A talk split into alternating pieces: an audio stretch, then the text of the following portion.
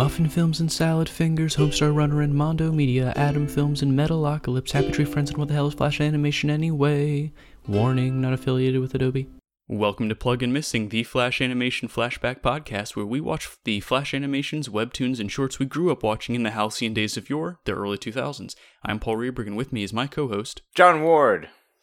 Excellent. And we are here at the start of our third season, which is going to be focused on salad fingers. John, what clip are we going to look at today?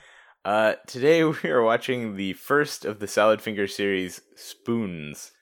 Great. Well, before we get into that actual uh, short, as we always do at the start of a season, we're going to talk a little bit about salad fingers more broadly. John, how familiar are you with it?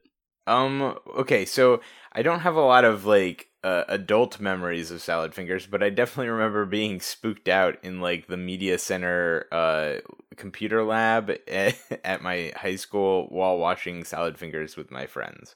Uh it it was very much like the go-to creepy flash animation thing. Like I, I feel like Salad Fingers also leaves a lot of sort of space for your imagination to fill like what's Hmm. happening like there's an Okay. appropriate amount of restraint in it and so i feel like a lot of people it, it appeals to a lot of people that want to be creeped out a little bit I think that's fair. I remember as a kid only watching the first couple, and I didn't remember why until we started preparing for the season, and it, it's so f- much weirder than I thought. But I guess we, we can circle back to that. John, do you want to give us uh, some a little more detail about the Salad Fingers series?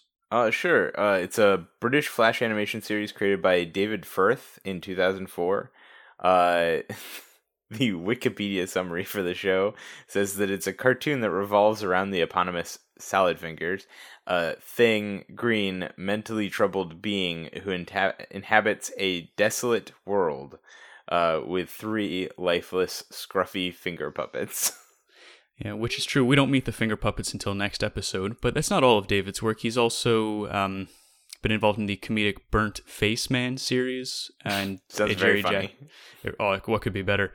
It's a Jerry Jackson animation series and several animations for the BBC comedy website. I'm actually not very familiar with his other work, though. John, are you familiar at all? No, I'm not. But uh, I, I have a feeling that has more to do with either us not being connected to YouTube because his YouTube is very much alive. It looks like, um, or also because you know we're not British. Like BBC comedy stuff is kind of hard to get here.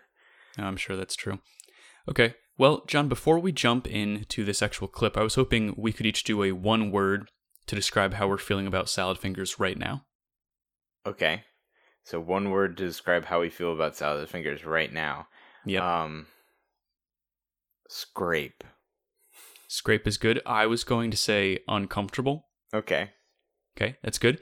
Uh, John, the clip we're going to look at, as you said, is called spoons. Why don't we?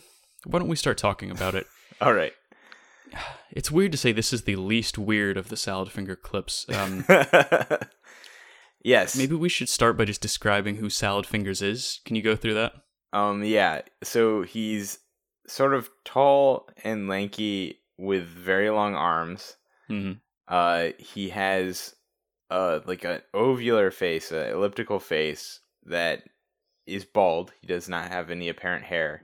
Nope. Um, and uh, his his teeth seem to be rotting and bleeding at the same time. It's horrifying. Yeah, uh, his hands are made of three very long fingers that look like cucumbers, but like the malformed, like long cucumbers.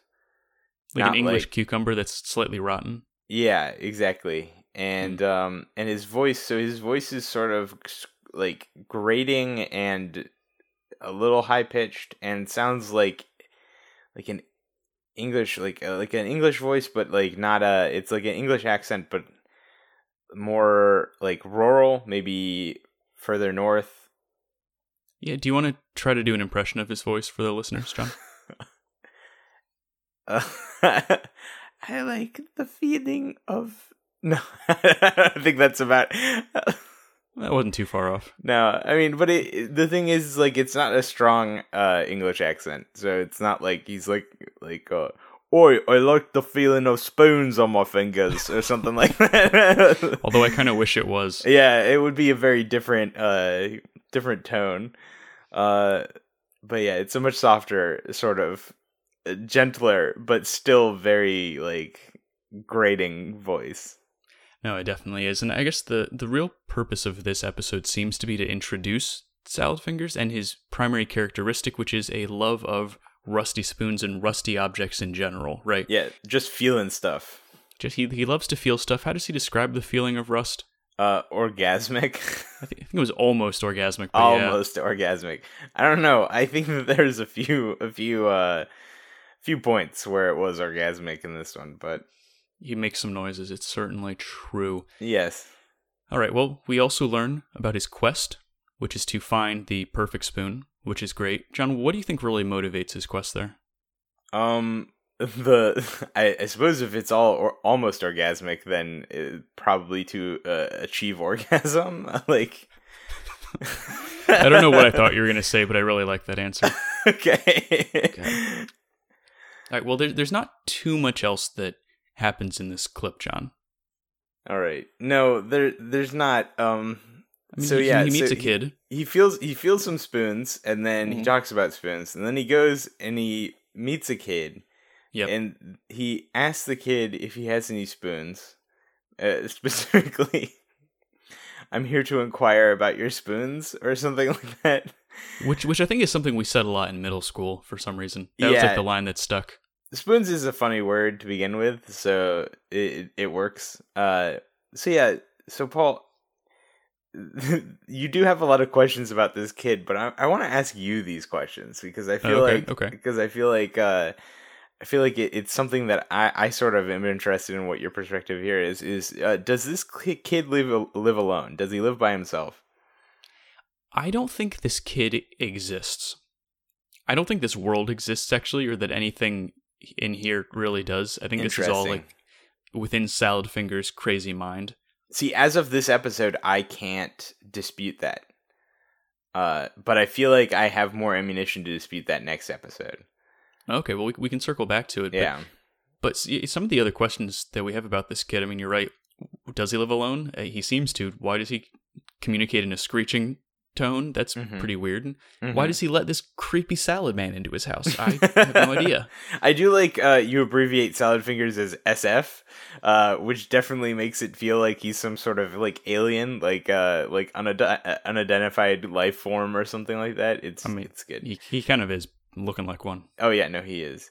Uh, and yeah, and so he they go into the house, and then Salad Fingers is like, "Where's where's your spoons?" And then the kid screeches again.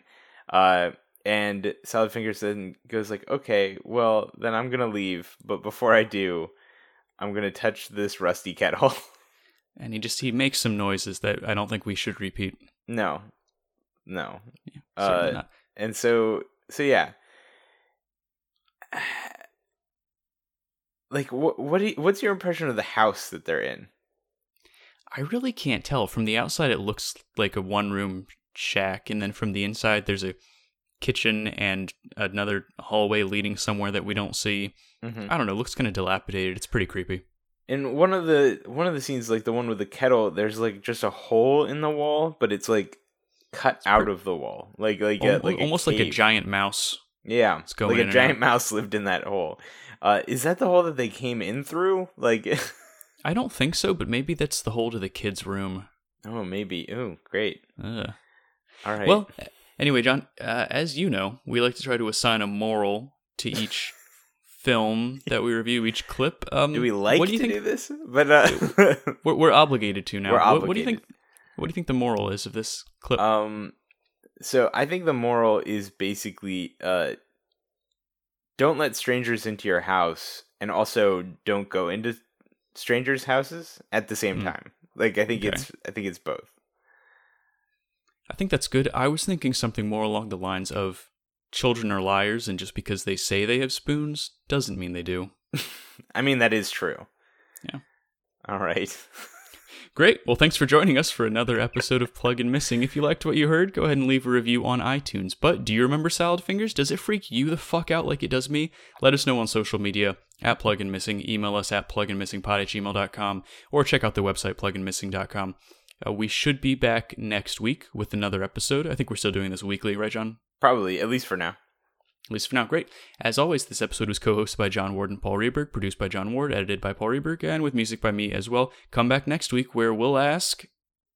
Would you like to update Flash? No. Okay. We're glad you could join us for just a little bit discussing Flash animation and what the hell it is. Until next week, we hope you're well. Please give us five stars on iTunes.